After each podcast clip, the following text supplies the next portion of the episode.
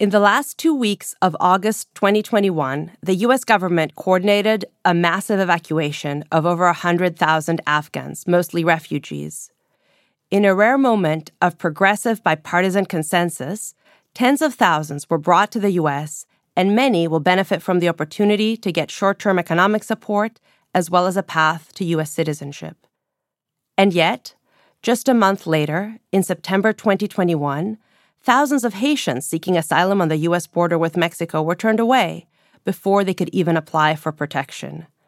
The Biden administration said it was not the U.S. that was responsible for protecting them, but rather Mexico or their failing home state of Haiti.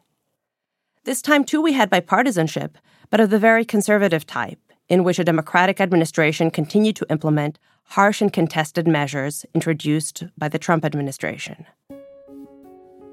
I'm Katerina Linos, Tragan Professor of International and Comparative Law at UC Berkeley, co director of the Miller Center for Global Challenges in the Law, and host of Borderlines. With me today are three experts to discuss who we welcome, who we turn away, and what our legal and moral responsibilities are to protect refugees and other displaced persons. With me here are Tendayi Achiume, Alicia Miñana Chair in Law at UCLA and UN Special Rapporteur on Contemporary Forms of Racism, Racial Discrimination, and Xenophobia. Seth Davis, Professor at Law at the University of California, Berkeley School of Law. And Jaya Ramji Nogales, Associate Dean for Research and Herman Stern Research Professor at Temple University, Beasley School of Law. Jaya, let me start by asking you about the sudden U.S. withdrawal from Afghanistan. It created an urgent need for humanitarian protection and a bipartisan consensus that the U.S. owes special duties to refugees from Afghanistan and others fleeing their home state. You've written previously about the duties the U.S. owes to Iraqis fleeing the home state following the U.S. occupation of Iraq. Could you get us started? Could you introduce us to the refugee law regime, who qualifies as a refugee, what other forms of protections are available, and what programs the U.S. has put in place to protect Iraqis and then Afghans?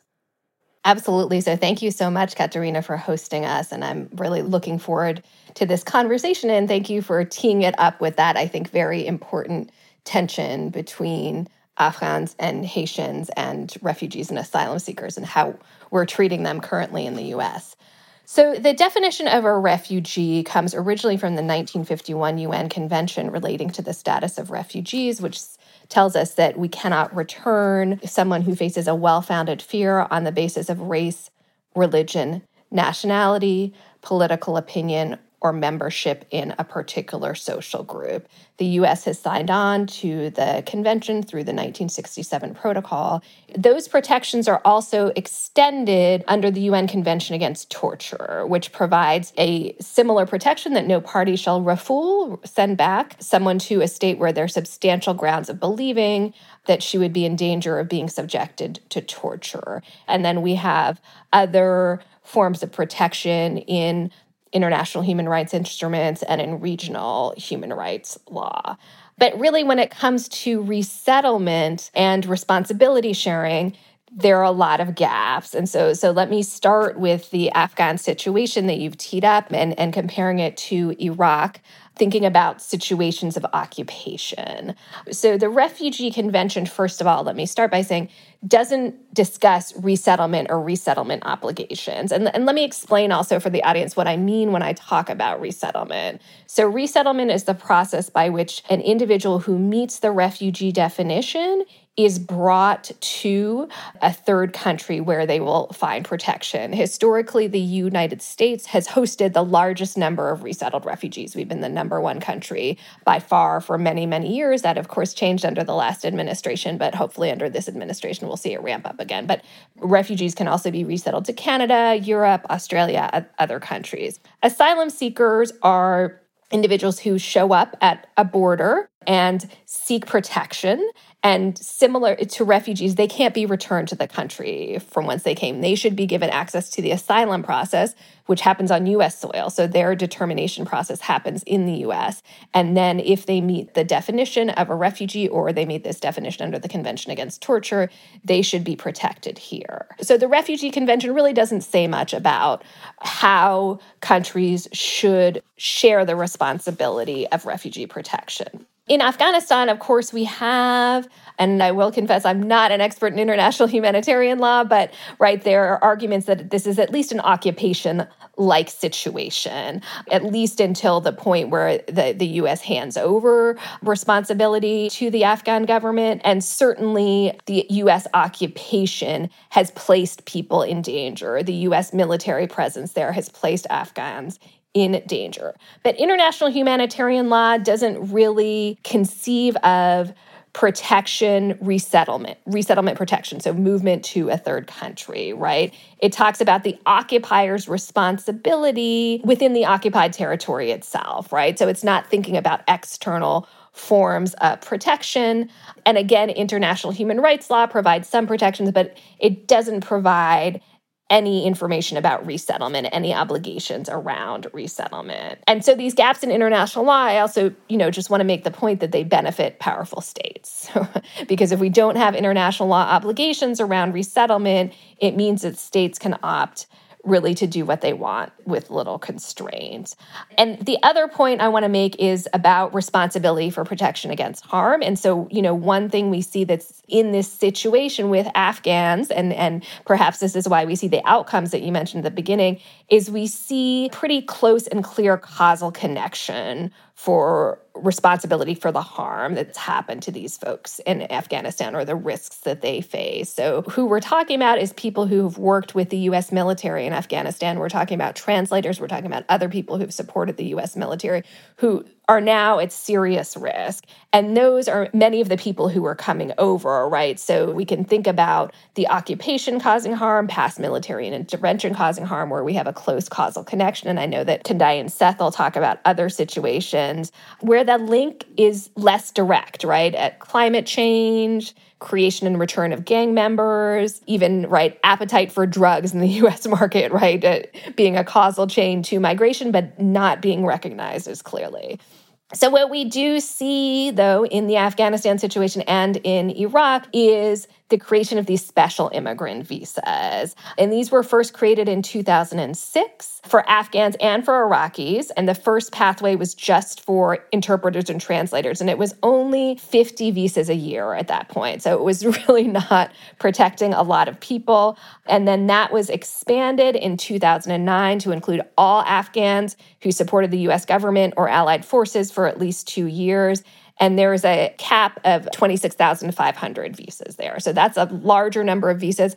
But still, when the UNHCR is predicting we may see half a million people fleeing Afghanistan this year in the worst case scenario, you can see that that's really just a drop in the bucket. We did see, as you said, Katerina, bipartisan action, right? There's a vote in July to increase the number of visas by 8,000. And we've seen nearly 77,000 Afghans using these visas to date, but we still have about 20,000 plus 50,000 their family members stuck in a backlog, both due to the extensive security clearances that have to happen, of course, the shutdown of interviews during the pandemic, which has restarted again. But this is a very long process.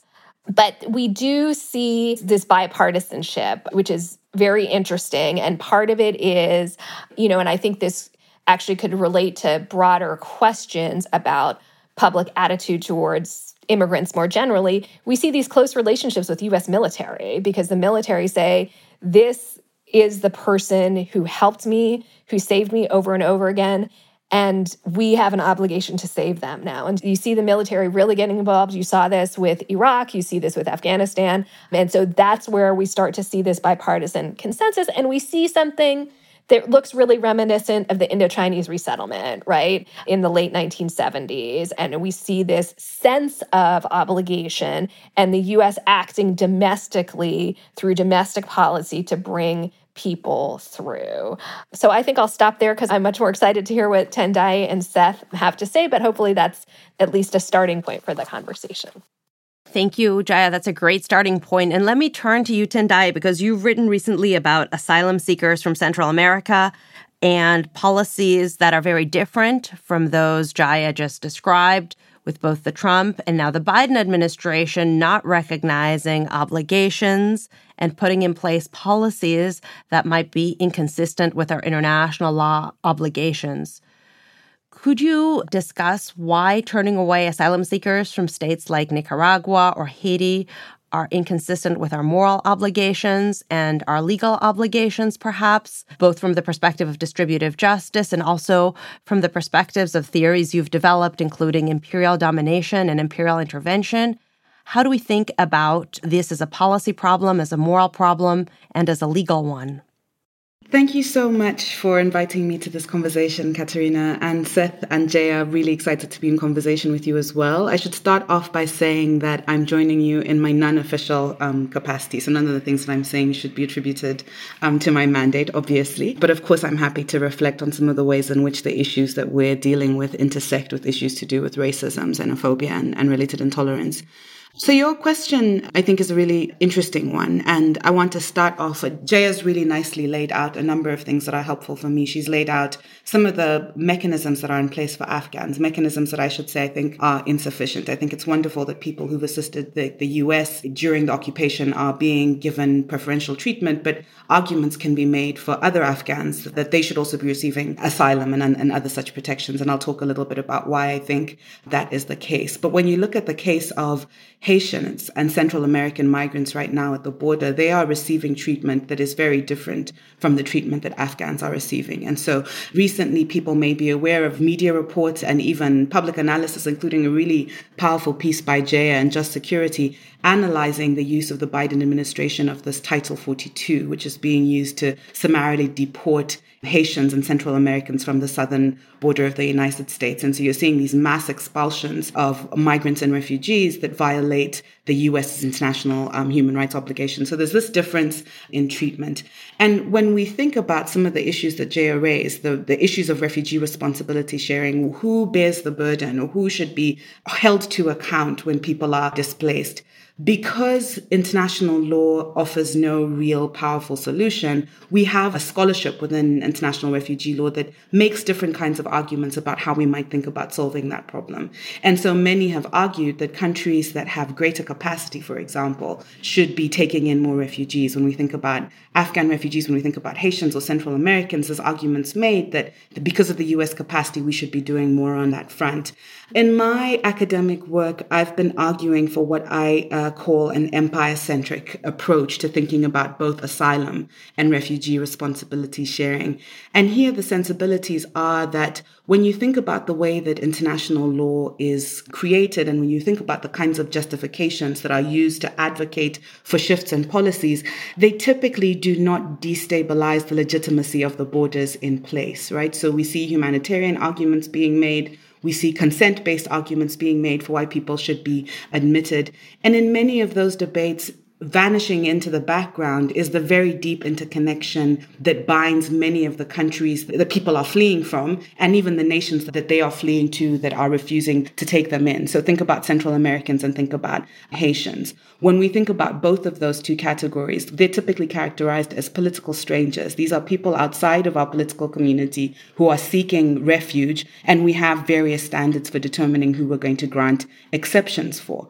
And the idea of centering empires to say if you look at the nature of US intervention, US imperial intervention, and US imperial domination into Central America, into Haiti, it should shift the political theory and even the kind of moral and ethical sensibilities that we bring to bear on who has obligations. And so you think about the history of military intervention, the history of occupation in Central America, the ways in which the United States has essentially transformed the economic systems of Central America and also been complicit in, in doing similar things in, in Haiti. I argue in my work that that binds Haitians and Central Americans to the United States in ways that mean that the US has no right to exclude them. And we should have laws that recognized the role of imperial domination in that context.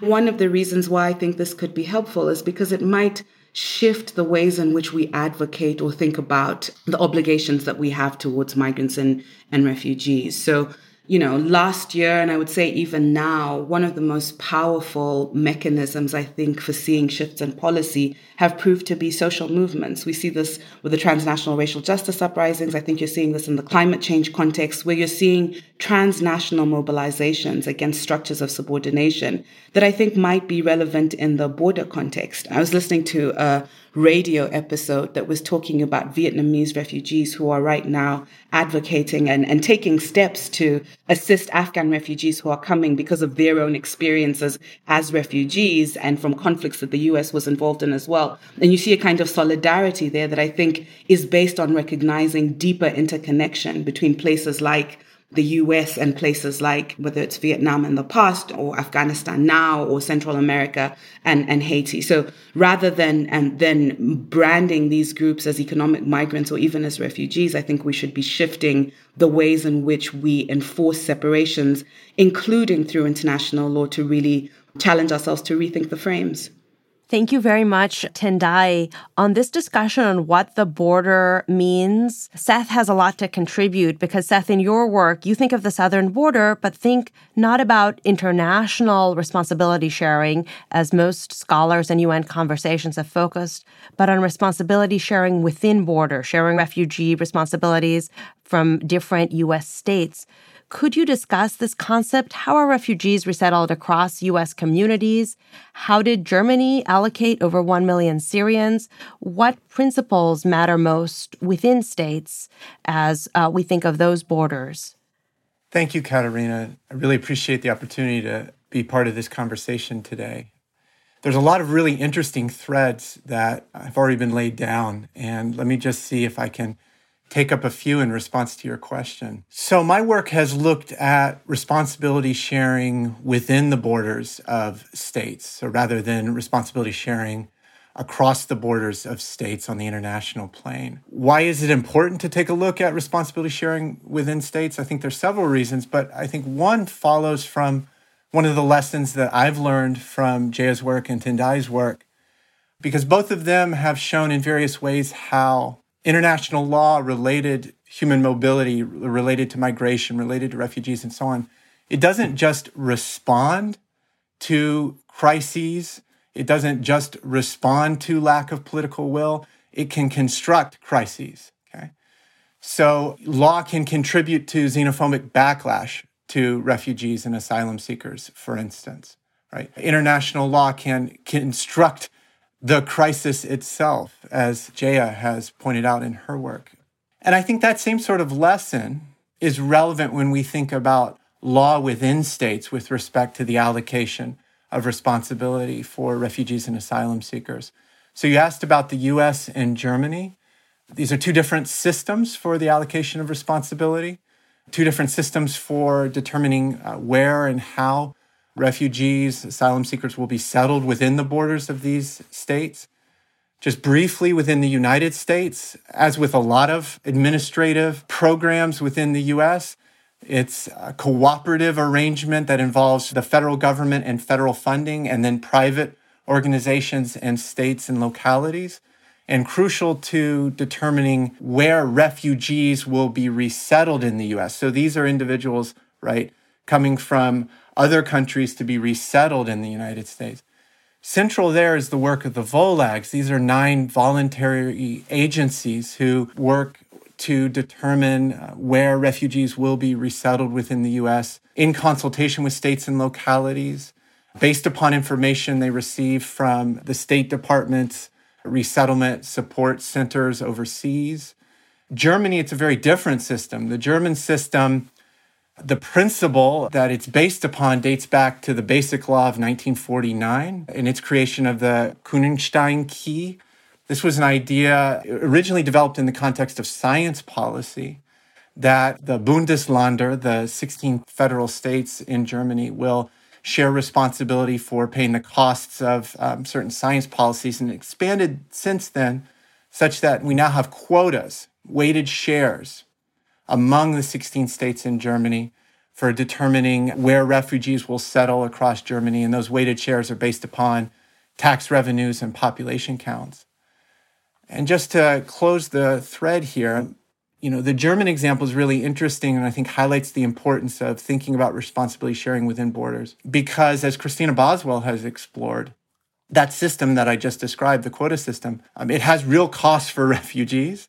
And it also, at least in particular cases, seems to have contributed to uh, xenophobic backlash to the presence of refugees. And so, if we're concerned about refugee flourishing, we're concerned about the ways in which law can construct crises and contribute to a xenophobic backlash against refugees' presence.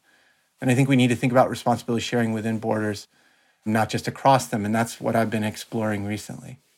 Thank you, Seth. I'm really intrigued by the ideas of cooperative agreements and quotas within states.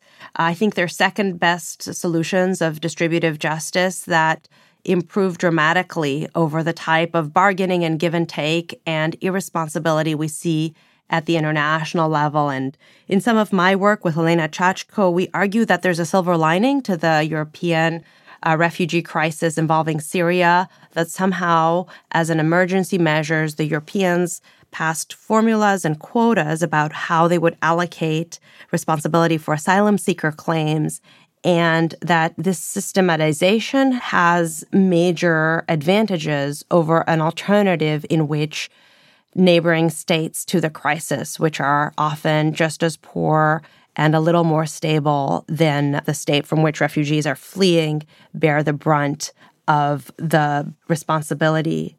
Jaya, can I turn to you because I think there is a lot of lessons that we can draw from regional groupings. I know you've written a little bit about Mercosur and other efforts in the Americas.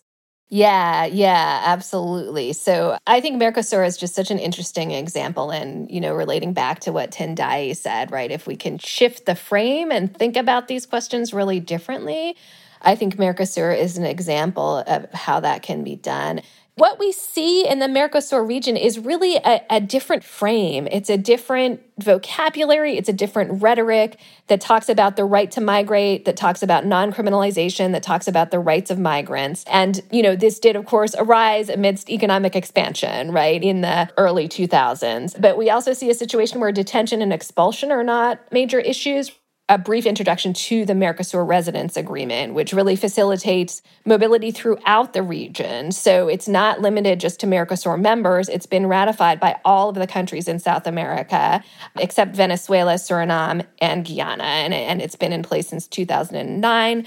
And so what it does is it just enables mobility and access to rights to live and work, plus other rights, um, within the region for two years. And then if you can show a means of support, you can become a permanent resident. So this is really a completely different different way of thinking about borders, right?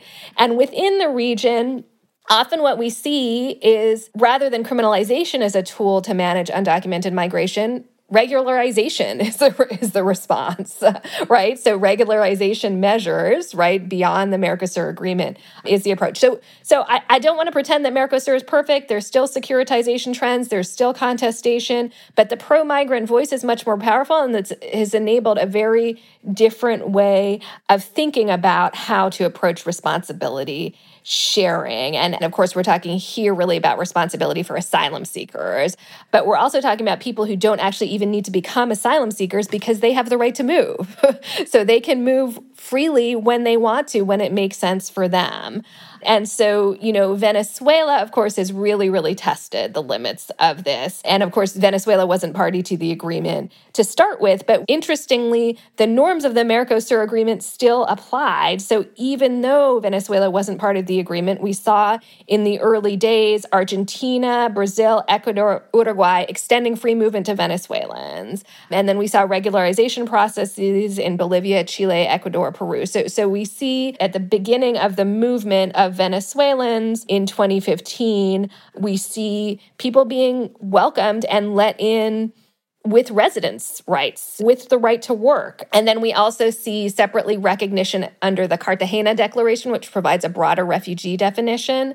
We see some special temporary residence permits, but then we see, you know, coming closer to more recent years, as we see the economic declines and the rise of right wing politics, visa introductions, right? So, Chile, Ecuador, Peru, in response to the Venezuelans, introduced visa requirements against Venezuelans. And of course, the pandemic has contributed to border militarization, limiting access to asylum. But it is a different story and that's really what i want to raise is there are very different ways very different approaches and this is a, a model that you know all of the regional systems could really learn from i think Thank you, Jaya. Let me turn to you, Tendayi, because you said in introducing yourself that you'll speak in your personal capacity, but are happy uh, to take on some of the challenges that stem from your experience working within the UN system as a special rapporteur. Can you tell us a little bit more about what progress, if any, has been made recently on these issues, whether the Global Compact on Refugees or the Global Compact on Migration represent steps forward, whether there are efforts to raise funds that are sufficient or higher than we might otherwise expect to share responsibility for refugees, and whether you expect any concrete gains through the UN system in the near future? Thanks. In terms of the UN system and the different initiatives that we've had in the last few years to think about issues of responsibility sharing. Katerina, you mentioned the Global Compact on Refugees and the Global Compact on Migration.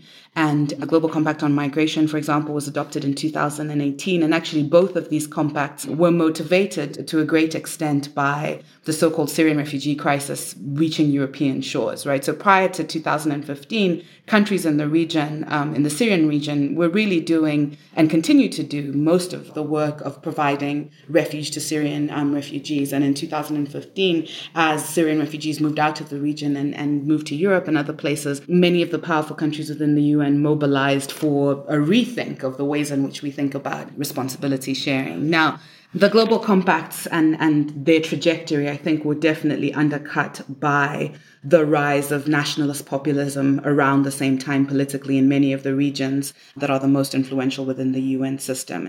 I have to say that I am not especially hopeful of either regime, the Global Compact on Migration or the Global Compact on Refugees, for a number of reasons. And before I go into my pessimism, I do want to highlight a few things that I do think have been positive that I've witnessed, at least through my work with the UN. I think, especially from the perspective of migrants, the conversation around the human rights of migrants and the international governance of, of mobility for migrants, there has been stagnation within the UN system. So you have the Convention for the Human Rights of Migrant Workers, which remains unratified by many of the countries in the global north, are migrant receiving countries. And so the capacity of instrument to transform migration governance has been undercut. And the Global Compact on Migration, people describe it as the first global pact on migration governance. If you open that instrument up and you look at it, it begins with the usual preambles. There's a recognition of human rights. And I highlight human rights because at the international level, the human rights framework, at least for migrants that are not refugees, is where we go to see the strongest protections for them. And so you see an articulation of the importance of international human rights and all of this sort of a thing. But the very first objective is connected to data collection, right? And so you, in terms of assessing the priorities, that are embedded in that regime, I think it is telling that the starting off place is data collection, which you actually see, I think, a fair amount of that happening under the GCM. I highlight that because I worry that even as the GCM process and even as the Global Compact on Refugees processes are proceeding, they are proceeding side by side with a doubling down on border closures by the most powerful countries in the system and by the countries that are doing the least both to responsibility share and then also both to be accountable for the economic systems that result in people moving in, in the different directions that they go. So to me, it's difficult to be hopeful about what can be achieved through the Global Compact on, on, Migration and even the Global Compact on Refugees in any meaningful way if the on the ground signals we're seeing from the countries that are the most recalcitrant actually sends a very different um, story. And, and when I think about refugee responsibility sharing, I remember when I was studying this in, in law school, there was a way of framing the problem as one that you know, every country, all countries are equally recalcitrant or are equally shirking their responsibilities or are equally refusing to, to do their part to protect refugees. And what you find is that's not the case. I think, Jaya, you mentioned this in, in your remarks, and Katerina, you did as well, that what we have now is a system that nations that are proximate to conflict are the ones that end up hosting refugees. And those nations are by no means the nations that are the most responsible for the displacement. Oftentimes, you have nations as far away as the US, with respect to Afghanistan, for example, that are deeply implicated in the displacement but get to shirk their responsibility. And so, coming back to the GCM, I think it'll be interesting to see the ways in which those regimes can interrupt the bordering policies of the most powerful countries, which right now I think are nowhere near what we would want them to be. Thank you, Tendayi. The theme of deep pessimism is one that comes up in some of your writings, Jaya, as well. You write about climate change justice and how slow onset multi causal events are a particularly poor fit for the mobility regime that focuses on sudden crises of political origin. Since you wrote that, do you have any reason to think that climate change conversations are finally taking human mobility possibilities more seriously? Or are you not optimistic at all? So I think here, unfortunately, I'm going to join Tendayi in the pessimist's boat. I have to say, I was really more optimistic about the Biden administration and what might be done under Biden.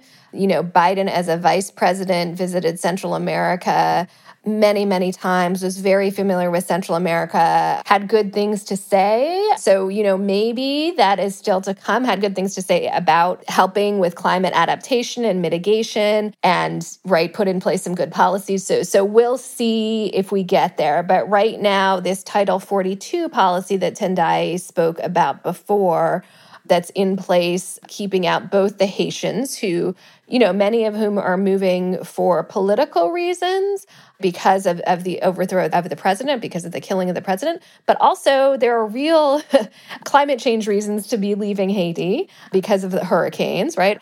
And so that's really a kind of a US point of view. But looking at the international level, and, and Tendayi, please chime in if you know more on this level from your vantage than I do. But, I, you know, I see conversations happening within the UN High Commissioner for Refugees, maybe the High Commissioner for Human Rights around climate migration. But I think in the UN, climate space, I see less talk, right? There is some talk of migration, but just not as much focus as we would hope for. And one thing that I would really hope for in the climate space is actually a step away from mobility bias and understanding that many people would rather stay where they are but need help. There needs to be a lot more thought put into climate migration because it's coming. It's, you know, in many ways already here when we see Central Americans who are maybe fleeing drought, maybe fleeing hurricanes, might have gone to the cities in their countries, but those are, you know, the particularly the poorer areas of those cities are controlled by gangs. And so then that pushes them to come to the US.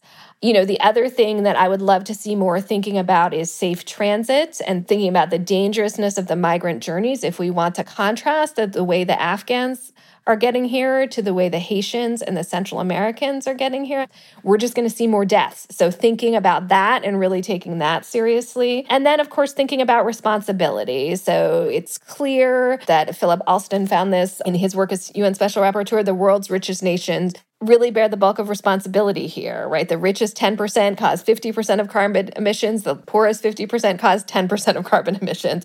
So, thinking about how to make that cause a link that Tendayi talks about in her scholarship and bringing that around to some form of solidarity, some form of responsibility. So, that's where I would hope that we would be able to get, but I'm pretty pessimistic based on what we see currently, both in the US and on the global stage.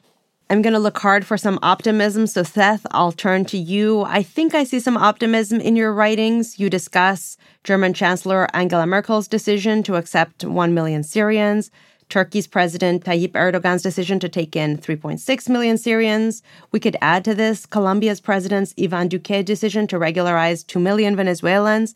These seem important decisions to protect people on a large scale.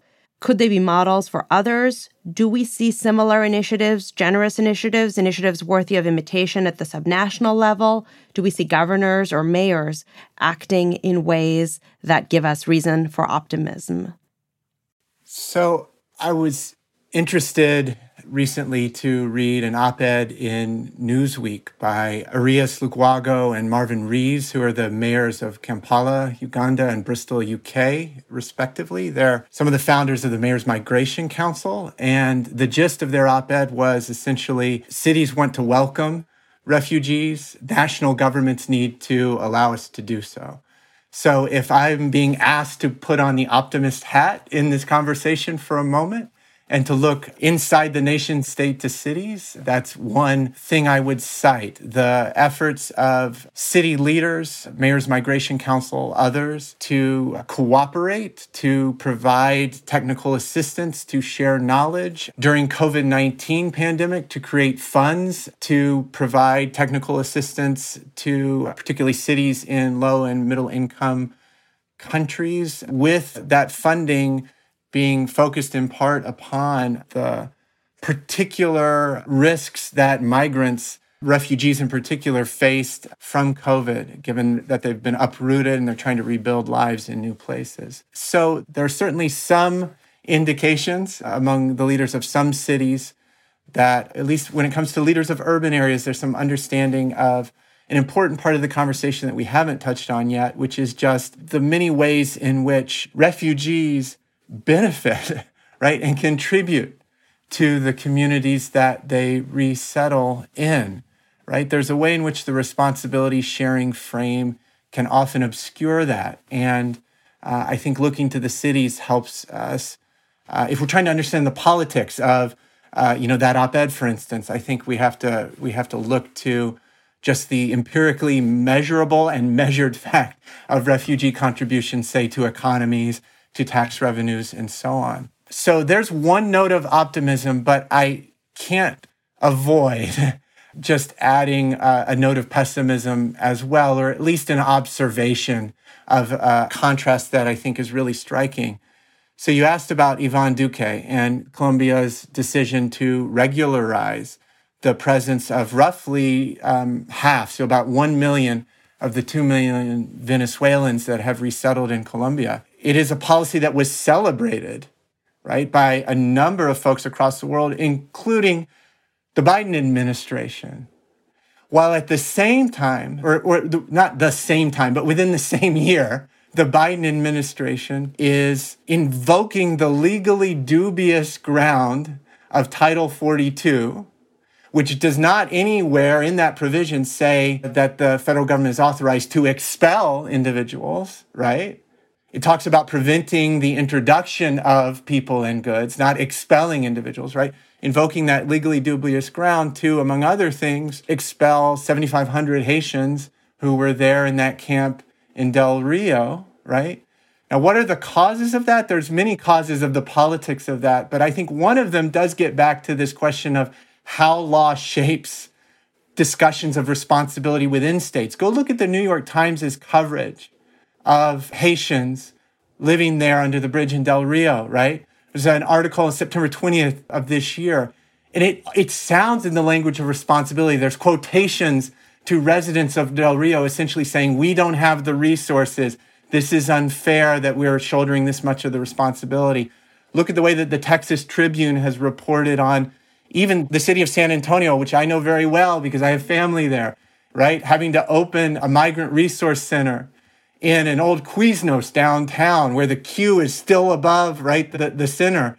And the reporting there is all about how strained resources, right, crisis of resources, responsibility not being shared fairly. And so I think there's an interaction between those domestic regimes of law and the international regimes in ways that contribute to some of this pessimism. So, Katerina, there's reasons to be optimistic when you look within the, the nation state. But we have to acknowledge that there are reasons to be pessimistic too when you take that vantage. Thank you so much, Seth. Thank you so much, Tendayi. Thank you so much, Jaya. I'm amazed at how much I learned in this conversation. So let me just open things up and just say, like, there's thank you so much. I'm learning so much, and I'm sure others will learn a lot. But what what else should we talk about? What do you want to talk about? So two things. One is I, I do think this question of siloing of international law regimes is a really big one. So, Jaya, you were mentioning in, in the climate change context how there's, I, I agree with you, been a serious neglect of the migration related dimensions of, of climate change.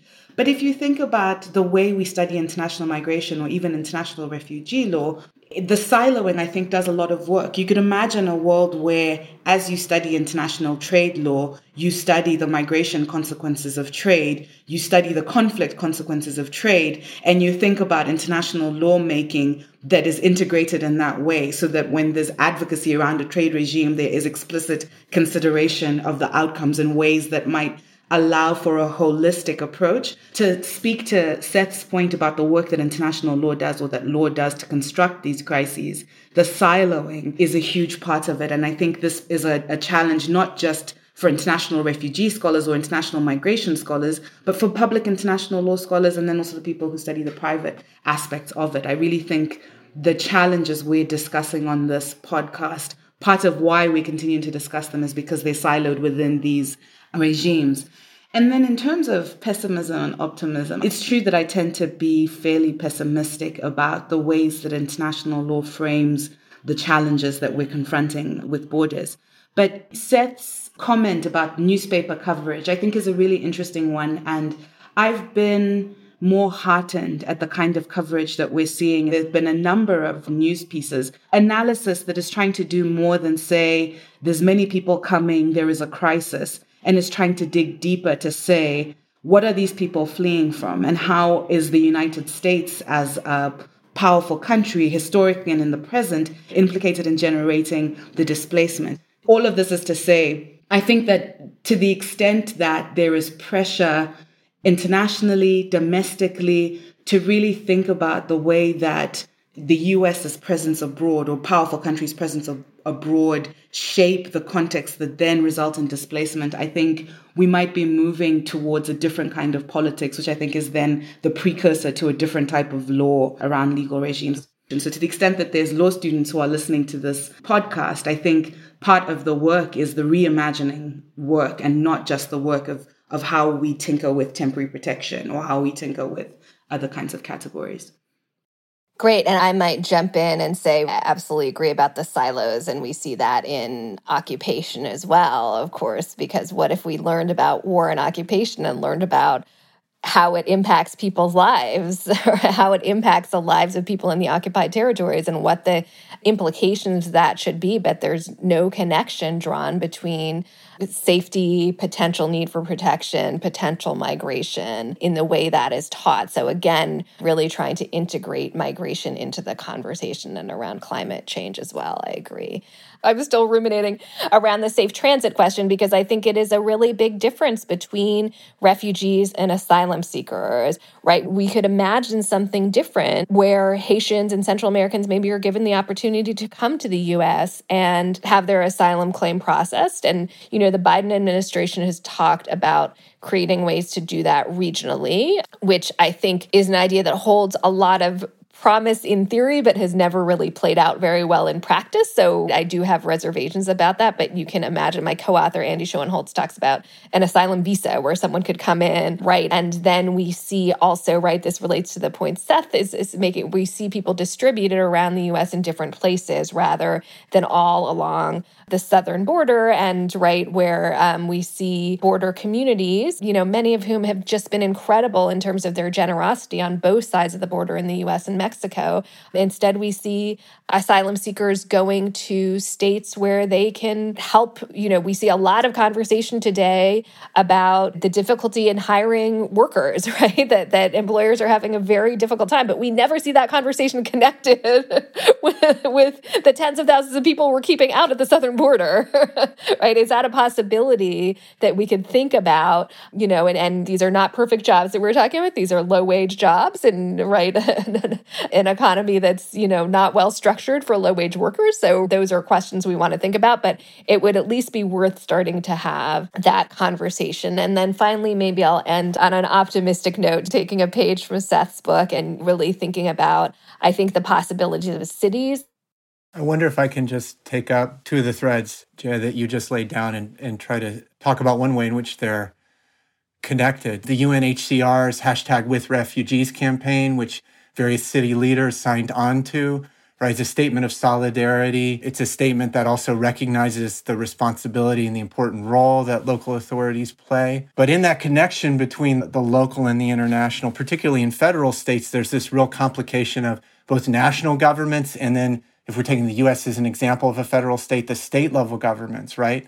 You know, the law concerning federalism and states' rights are all really important here. So, in the US, again, we think of federalism in terms of the rights of states, including the rights of states to say no, as opposed to the responsibilities of states to one another and to human beings. And so, I would say there are some really interesting ways, both through official channels like the UNHCR, but then also through social movements where the international and the local can get connected in terms of reframing in terms of solidarity. But then there are also these sort of barriers, including some of those constructed by law and the law of federalism as well. I think that's absolutely right. What can progressive cities do? And solidarity movements. Um, so, how can we think about these transnational connections, right? We see Haitian communities here. There was an article in the Times about Haitian communities here in Philadelphia and what they're doing for Haitians who are coming in and what they can do politically, right? So, it's both about providing humanitarian assistance, but it's also really about raising your political voice. It was heartening for me to see the stories about Vietnamese Americans supporting the Afghans because the most i was so saddened to see how many of them in the last election voted for trump. It, it, was hard to see people from an immigrant population voting for such a vocally anti-immigrant individual. But you know maybe there's a way that we can kind of you know bring those conversations together and move towards a place of solidarity and maybe those political voices can be exercised more effectively. And what's so powerful about the vietnamese american story is that was me, and that could be any of us. that could have been any of us. And remembering the obligations that we owe each other as human beings, the solidarity obligations that we owe, perhaps especially when we, as in Afghanistan, as in Haiti, as in Central America, as when the US bears a lot of responsibility for the instability. But I think even more broadly, as humans, thinking about the obligations we owe one another. Thank you for listening to this episode of Borderlines. Some themes I will hold on to include the idea that responsibility for refugees still falls primarily on developing states, states right next to the conflict, states that are least able to bear this responsibility. At the same time, there are also reasons for optimism. Bipartisan support for refugees from Afghanistan suggests that Americans accept responsibility when our immediate involvement is evident. And there's also some space for regional solutions. Both the European Union and Mercosur provide important rights of free movement for nationals and important sharing of asylum responsibilities. If you'd like to find out more, check out the Borderlines show notes. There, you'll find links to a special issue of the California Law Review on this issue and to a new White House report on the impact of climate change on migration. The next episode of Borderlines examines how giant multinational corporations set up subsidiaries and supply chains to avoid different countries' rules.